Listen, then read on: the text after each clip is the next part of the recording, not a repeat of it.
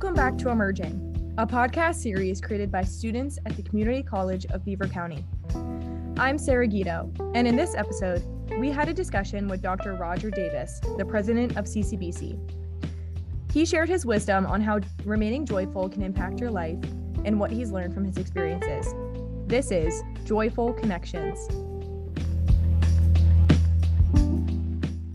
Thank you for joining us for this week's episode of CCBC Emerging. Today, I have with me a very special guest, the president of CCBC, Mr. Roger W. Davis. I want you to introduce yourself and kind of give us a little bit of background of what the president of CCBC does and what that entails, and kind of what your role is on campus. Okay. Well, I am the chief executive officer of the college and the chief executive officer of the college has primary responsibility of ensuring that the mission, the vision, and the values of the institution are met. And so I've been doing this position for going on three, four years now. Uh, I have been at the college for six years, though, because I started at the, at the college as the executive vice president and chief academic officer. And so I was the person in charge of all the faculty and the classes and the courses and everything like that, all the academic programs.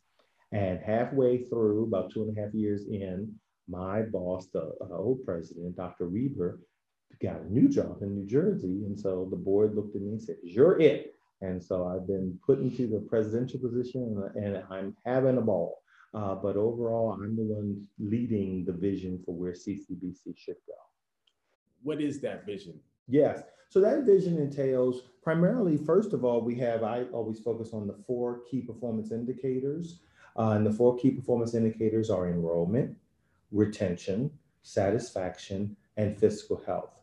Uh, we have a completion metric, but we don't necessarily count the completion metric or graduation metric because it is considered a lagging metric or it takes a long time to calculate graduation. Most students have no idea of that.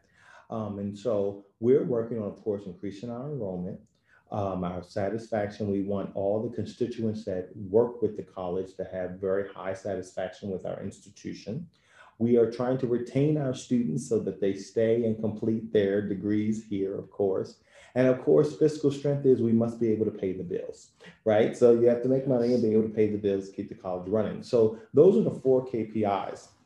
And then along with that, we are attempting to provide educational and academic programming for the region. It's not just Beaver County, we really are servicing the region. And so when you talk about the key programs at the institution or some of the programs that have been here or the signature programs, you're talking about nursing, which this next year will celebrate 50 years of nursing excellence. You're talking about the uh, piloting program or aviation school, which has already celebrated 50 years two years ago. And that includes uh, private piloting, it includes air traffic control, and it includes aviation administration or management. And then the new upcoming program at the college, which I believe is one of the signature programs, is the Process Technology Program. And you see on our campus the Shell Center for Process Technology. It is the newest building on campus. It looks a little different than other buildings because it's so new, but it's attached to a um, older building on campus. And I think they've done a marvelous job of trying to get the look the same. And process technology is really about how do you manage a process of creating something, right? Whether it is food and beverage, or whether it is how do we turn wastewater into clean water, or how it is that we turn gas into plastic pellets.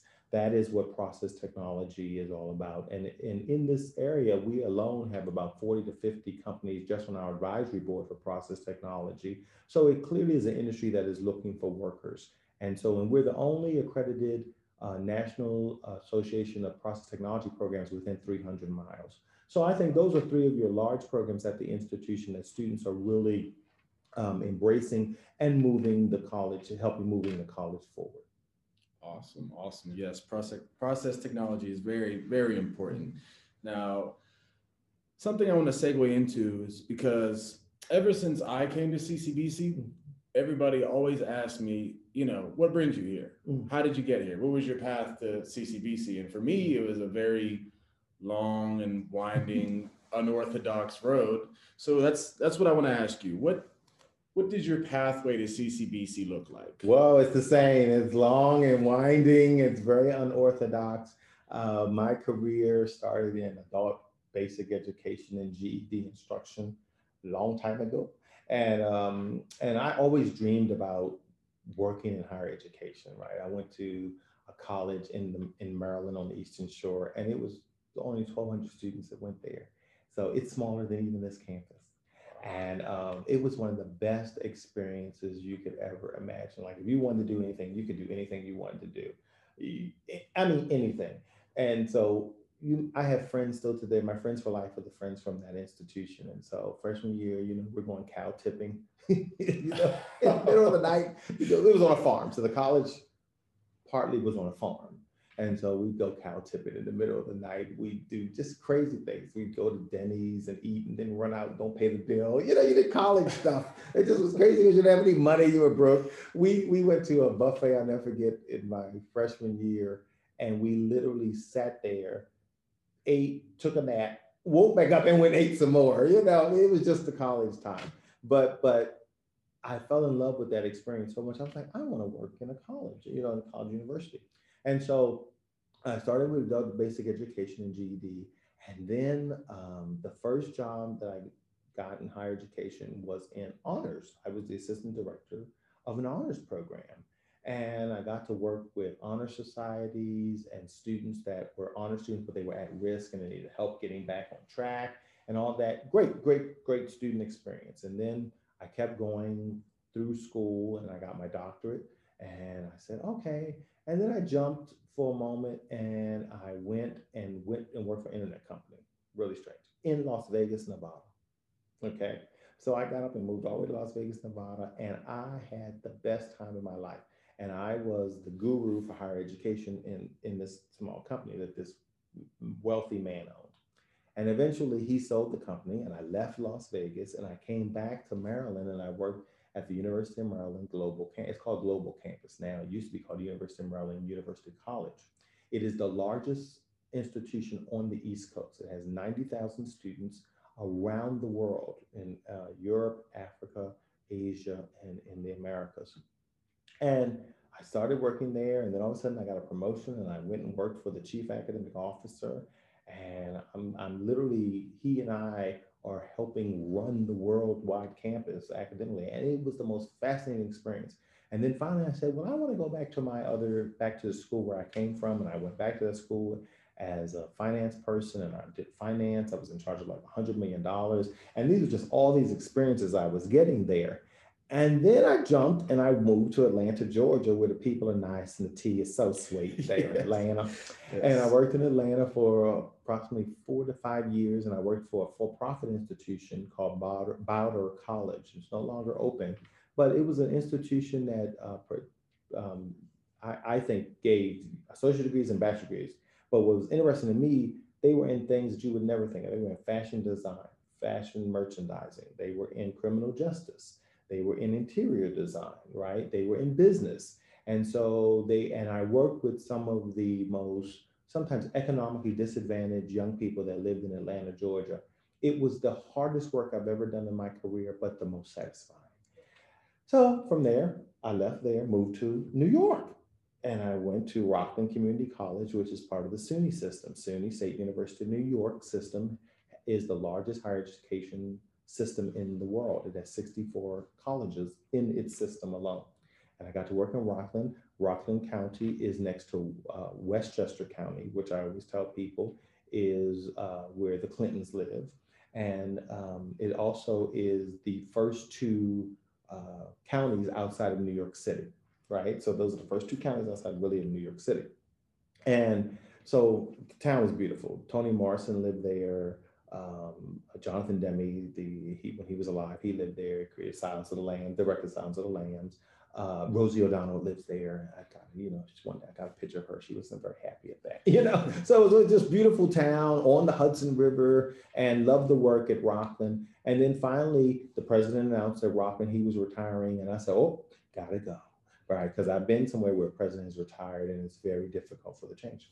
Left, And I came here. I didn't know anyone here. I had never heard of Beaver County. I saw the ad. I sent my resume. I interviewed like everyone else interviewed, and I landed the job. I came here. I made a presentation to the whole college. like they would look at me like I was crazy. Like, who is this young man with all this energy? They don't like want me like, you know. And I got the job, and so that's my way here. And I've never heard of Western Pennsylvania. I never knew what Beaver County was, um, but it's been the best and most professional and warmest welcome I've ever received in my career. And I think that's why I'm still here. That's amazing. Mm-hmm. Dining and dashing with Mr. Davis. No. but does this feel like home to you of all the places you've been? Uh, no, no, probably Las Vegas feels like home. And I always say that because I think to me, I kind of wonder why is that? When I fly to Vegas, I always feel very much at home there. I think it's because the first place I moved away from from your parents' home. And I think anytime you move away to the first place, I think that's what you feel is home. Because I never put my finger on why it is. It is warm. I do like it's warm. it is warm there. But I never can, but I finally thought it through. And I think I think it's because I I was finally independent there for the first time in my life. Mm-hmm. Okay, and now I'm gonna dig a little deeper, uh-huh. if you don't mind, just okay. just a little deeper than the surface. I want to ask you is there something along your journey mm. that you struggled with, whether that be a mindset or was there something along the road that just kept popping up that was an issue for you? Mm-hmm. Um, I've had very, very difficult supervisors, I think, along the way. Um, and I mean difficult people to work with. Uh, and I have, I always believed, used my charm. I've been persistent. I've used mother wit. Um, and when I've had to, I have moved the chess pieces to move them out of the way. Uh, and I, I, I think people sometimes, you know, think, oh, he's so nice. I didn't get here just to be nice because I was nice, right? You have to be very strategic, I believe, and you, you're not going to let people just run over you, right? Um, but there are strategies you must put in place for your own survival, for your career survival, uh, and for your advancement, right? If you're going to advance. Uh, and so um, I've had supervisors, and very interestingly, just things very interesting happened to them. I always make this joke like, God, I think four of my supervisors died. And I was like, I'm not working any roots on anybody, you know, but they just died, you know. And part of it, I always wonder if it's just karma, you know, you know, if you you know things you're doing, karma come. I always says I make this cliche: karma knows your address, right? It's going to find you. Um, but but I think that's been my thing where over and over again you just keep saying difficult people, and I think there's an art and a science to dealing with difficult people. Yes. In other words, don't mess with Dr. Davis. Well, I always say that. I say that. I always make this joke. I, I mean, there's a. Uh, was a keynote speaker at the NAACP dinner two years ago, and I told my story about New York and how this man uh, was after me in New York at the college. He just re- would not relent. And every time he had a chance, he sent an email to the whole college about me. I was a supervisor, and he didn't like me and what I was doing over and over and over again. And I always said to him, I said, You dig one hole, you better dig two one for me and one for you. And at the end of the day, he was arrested for stealing $2 million of the uh, union's money. He got arrested, put in jail and I'm still sitting there like, told y'all, I told you, you know. So, you know, it's those type of things that you look when I look back on my career, um, because at the end of the day, I was there for the right reason. I was there for student success. I did my work. I celebrated people. I didn't have agendas. I went home with a clear mind. And at the end of the day, I believe I was there to do the right thing.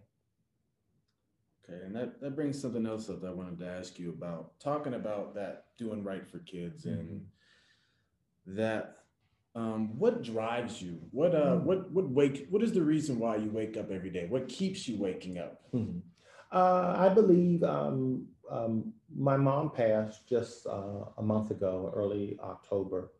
Uh, when I was three years old, she saw me on a television show called A Child Is Waiting, and she adopted me off of a television show. Her and my father, and uh, I I was chosen out of the Lafayette projects in Baltimore, Maryland. I look back on my life and I realize most likely I would have been in prison uh, just because of the circumstances. And I know my Aries personality would have gotten in trouble. Uh, and so the odds are incredible of where I've landed. And so I believe it is in my heart of all hearts that I believe that if I can just turn a young person's light bulb on, nobody can stop you. No one. Uh, and I had that experience in my freshman year in college. I did not like school. I was I, I hated high school. Um, I, I was not a great student. I could have been a great student, but I chose not to be a great student. I graduated like a 2.2 out of high school. So that's why I always tell people, if I can be a president, anybody can be a president, mm-hmm. right? Uh, and I got to college and I ran into this incredible faculty member by the name of Dr. Adele Newsom. And she taught English 102. I was in English 102 with her, uh, which primarily is essay writing uh, based on fiction, right? You read novels and you read things and you write, you learn how to write the essay, the critical essay. That's what it was, critical essay. And um, she was an incredible teacher. And I was in her classroom being stupid, making jokes in the back, being a clown. And I'll never forget, she looked at me and she says, either you act up or I'm going to give you an F. And I, I looked at her and I did the traditional college thing, which was, I don't know who you think you're talking to, and I just let into her, right? And everything. But she was dead serious about she was going to fail me. And so my goal was I was going to show her. And so I worked as hard as I have ever worked in a class. And so what she had at the end, she had this thing where she would announce people. She says, um, if I call your name, then you don't have to take the final exam. And she called my name and I was like, what? You know, so I had worked really, really hard. And from that moment on, the light bulb for higher education and for education was turned on for me. And I went straight through to the doctorate and graduated at 28, like one of the youngest people ever at the college that I went to. So that was my light bulb moment. And I'm trying to replicate that for everybody else as a president. So um, since our, our podcast deals a lot with school issues. I want to ask you, in your college experience, what was your what was your biggest takeaway that you could impart to us that are still going through the college thing? What- oh, do everything! I'm telling you, go and do everything that you can do. I did everything. I wrote for the school newspaper. I worked for SGA. I helped with homecoming. I was on the gospel choir. I wrote plays at the school and wrote musicals and produced them. The whole college came to them. I run into people now, I'm like, are you still writing plays? You know, that I mean, I did everything. I did residence life. I was an RA. I was a student director. I was in charge of six buildings at one point. I did everything that I could do that was uh, I was eligible to do. They gave me an opportunity to do it at that college. I did it. You know, I go back there now, 20 some years, 30 some years later, and they still know me. They still remember Roger Davis because I was so involved. And so that's the experience. You'll leave there with experiences that you'll never forget. You'll make friends for the rest of your life. Even if you transfer, you'll still make friends for the rest of your life. And um, those friends, uh, my I told you my mom died. 19 of them showed up at my mother's funeral from around the world like that's that's that's what college is really all about. They they give you connections and deep roots that if you ever become unstable, that's the group that will prop you back up, right? That's the group that will bring you back up. And that's why I think I love my college experience so much. I was talking to Sarah Sudar the other day. Professor Sudar, yeah. yes. She tells me you wrote a book. I did. I did. I did. I wrote a book entitled The 30 Most Powerful Words in the English Language. This book has been sitting with me for probably 25 years. And um, I kept the book is so old. It took it was been sitting so long that I used to fax. Y'all don't even know. Some of y'all don't know what fax. I used to fax the, the pages to people. It, it was on a floppy disk. Y'all don't even tell me. I don't know if people know what a floppy disk was. It started on a floppy disk, you know.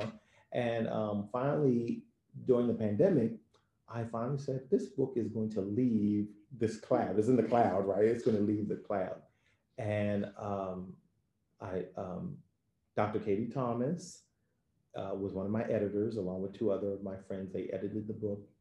And I never forget Dr. Thomas said, this book has the voice of a preacher, a professor, and a poet.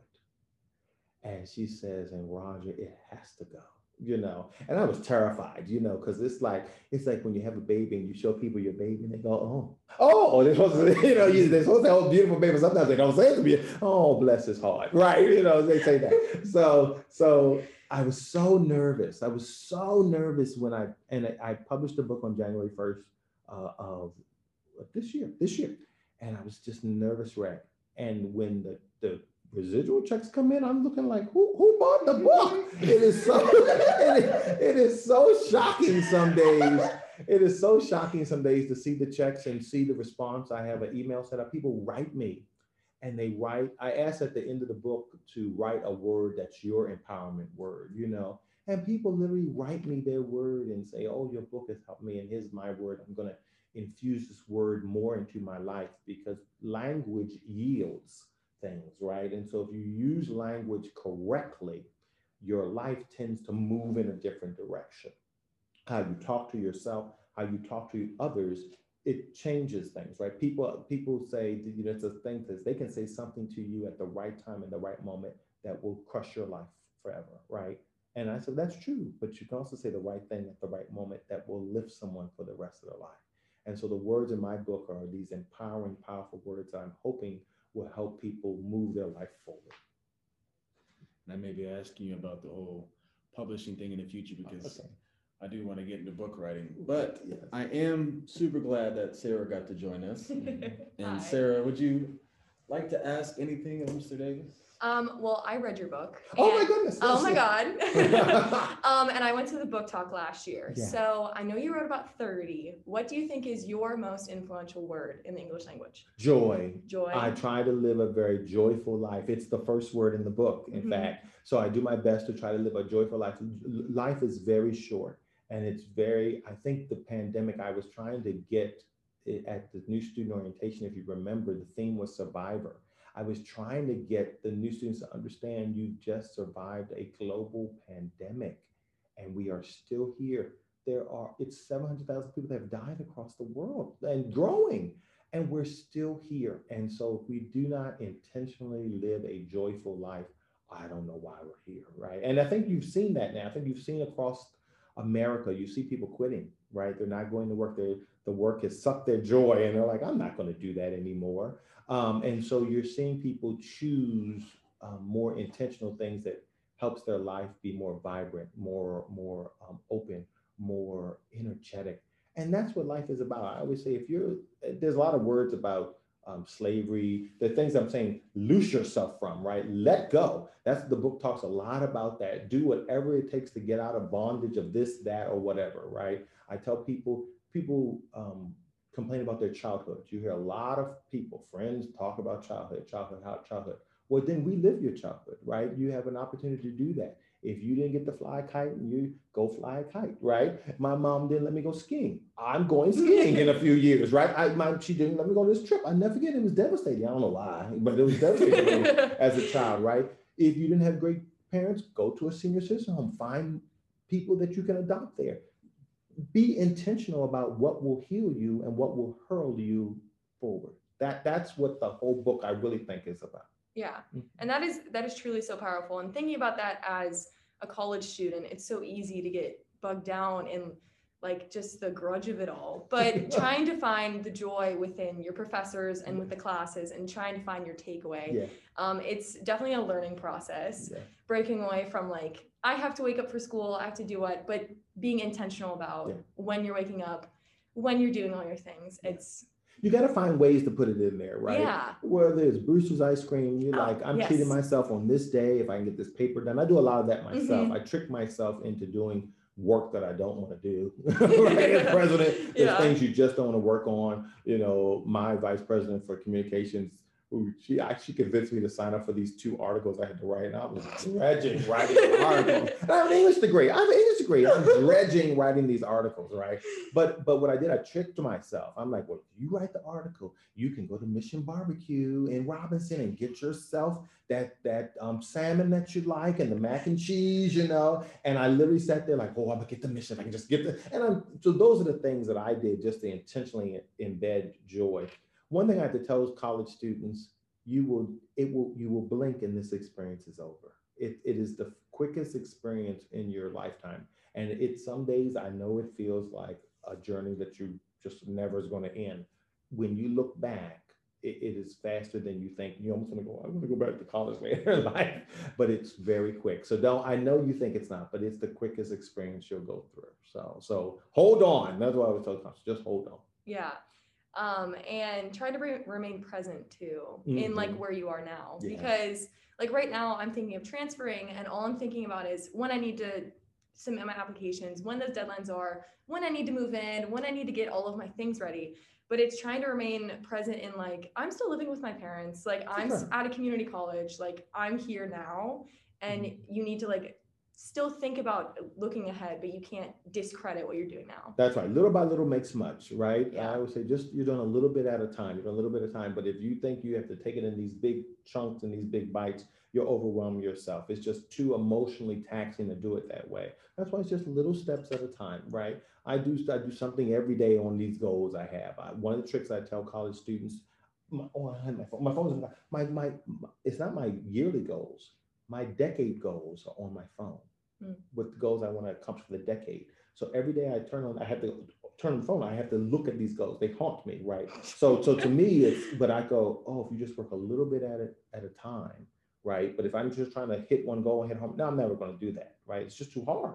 But so it's little by little really makes much. And so if you can just do something every day on something, it gets there at the end. So that's one of my frustration with my old friends. Like, did you work on anything today? No.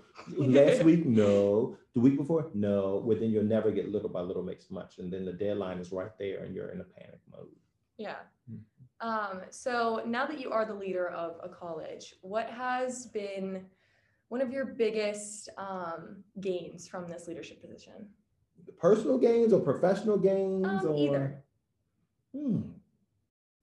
I I think one of my professional gains was right when I took the job. So um, they made me acting president, and I'm not going to say that, but a foundation that had helped fund the Shell Center uh, was going to withdraw their money. Mm.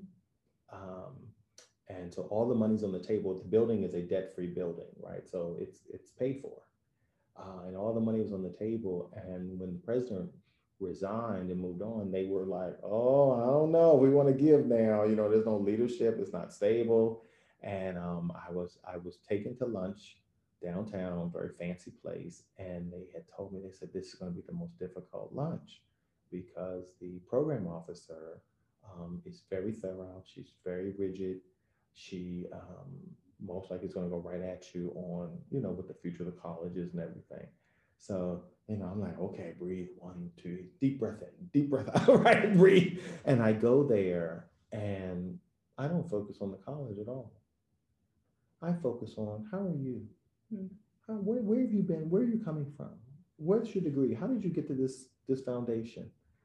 And by the end of that conversation, she was like, "Oh, y'all got the money, right?" And I, it was one, and and the two gentlemen that were with me that were still working looked at me like, "How in the world did you do that?" Right? Because what's on the surface is never what people are talking about, right? People are ever angry at you, they're not angry at you about what they're talking about. It's something always under the surface. And so I went to write what's under the surface, get to know her as a person, you know, and really what what she does on a daily basis that's motivating her. And once I got there, I was it was golden. It was just such a and it was a truly golden conversation. It was just about life in general and and her life and my life. And and I think at that point she trusted me. She saw, oh, I, I really trust that he will do the right thing if this foundation moves forward. And so as you can see, the building is beautiful and the building is up. So that did that was very successful. That was one of my proudest moments. And I wasn't even fully the president. I was just the acting president at that moment. Um, and I'm very proud of that. And I think the second one is how I handled the pandemic. I think um, this campus is safe and people are alive because of the work I did with my team to handle the pandemic. I was on vacation when it was all kind of crashing down. oh, really? And I'll never forget, I was sitting in, I was in Ohio. I was taking like a staycation in Ohio.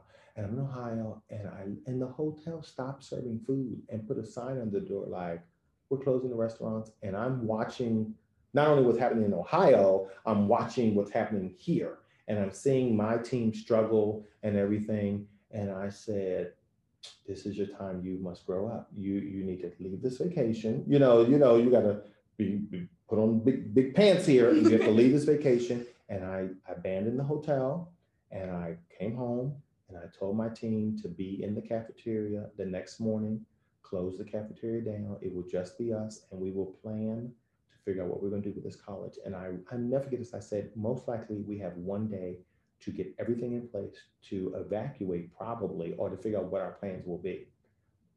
We got there by that afternoon at three something. The governor said tomorrow all public facilities will close. And it was the most intuitive decision I think I had made in my career was to leave that vacation and come. And we were there. And that morning, we were taking computers out. People were taking computers to their house, and we were moving everyone out. We drove computers to students' homes. We were moving everything in place um, by that next day. But I knew for some reason we had 24 hours. Um, and so that's probably my second most proudest moment so far. Yeah. Mm-hmm. Um, and what is one of your biggest struggles with the position? it's not the work I've done in my career.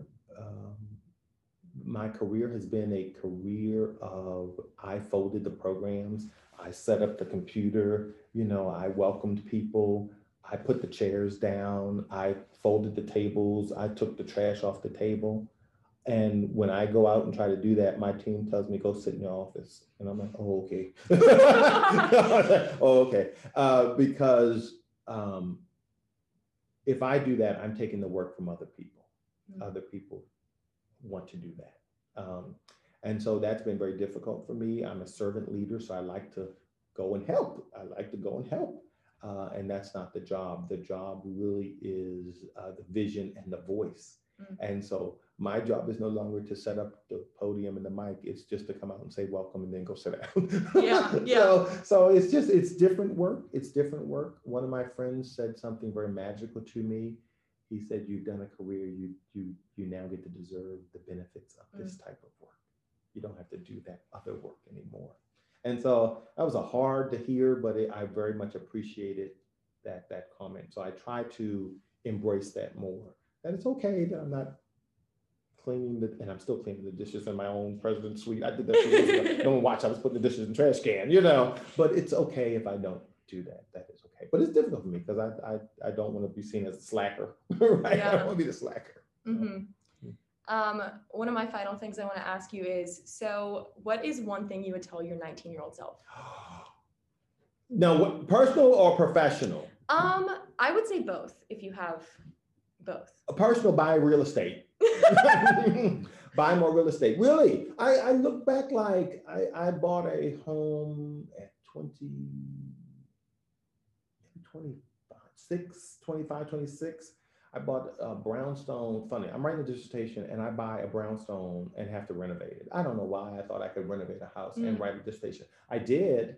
I did. Um, and I think I was tired of the, the writing and I wanted something different. I wanted to, just something different to do. So here I am I'm I'm literally sanding floors with a machine and something I had know nothing about, but I just wanted to do something different.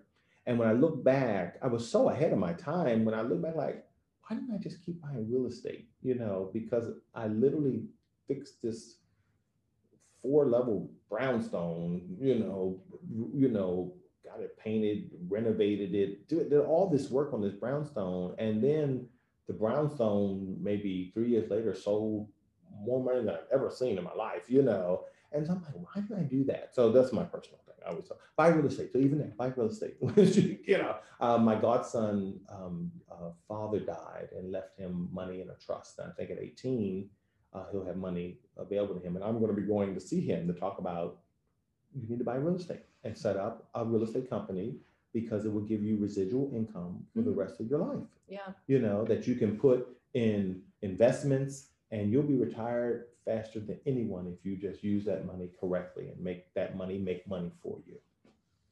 Uh, professionally, I don't know because my journey, I still believe my journey had to go through the winding roads and the hills and the obstacles to be where I am. I always believe that um, Iyanla Vanzant says in one of her books that the road to your journey is a curved road because if it was a straight road and you would see at the end of the road who you would become, you would go crazy to see how great you would be. So it's curved so you can just see little glimpses at a time of your greatness. And so I, I don't know my professional journey. I still believe it's where it should have gone and where I'm ending where I'm supposed to be. So I don't know professional advice what I really have because at the end of the day, like I always tell people, it all works out. Yeah, remaining motivated with um, when you look at other students or other people in their in the workforce, it, you always feel like you're a step behind or you're not where they are or they're more mm-hmm. successful and using that saying that is a curved road mm-hmm. and just remaining focused on maybe you don't know where your end goal is but it'll mm-hmm. find you yeah yeah i love Iyanla's story is incredible she talks about a 20 and 30 her friends were driving mercedes mm-hmm. and you know maseratis and they had all this money and here she was a single mother with two kids dragging them along she felt like such a loser and she was comparing her life to others and then she says and here at 40 something 50 something She's a multimillionaire. They're divorced. They're in debt. You know, so she says, so your journey is where your journey is supposed to be, right? Don't compare yourself to anyone because I'm telling you, at the end, I still it all works out. It's supposed to be for whatever you're supposed to go through. And you don't learn the lessons unless you really go through them. Mm-hmm. All right. We appreciate so much that you came to talk to us today. And thanks to our listeners for tuning in. Thank you so much. Thank you.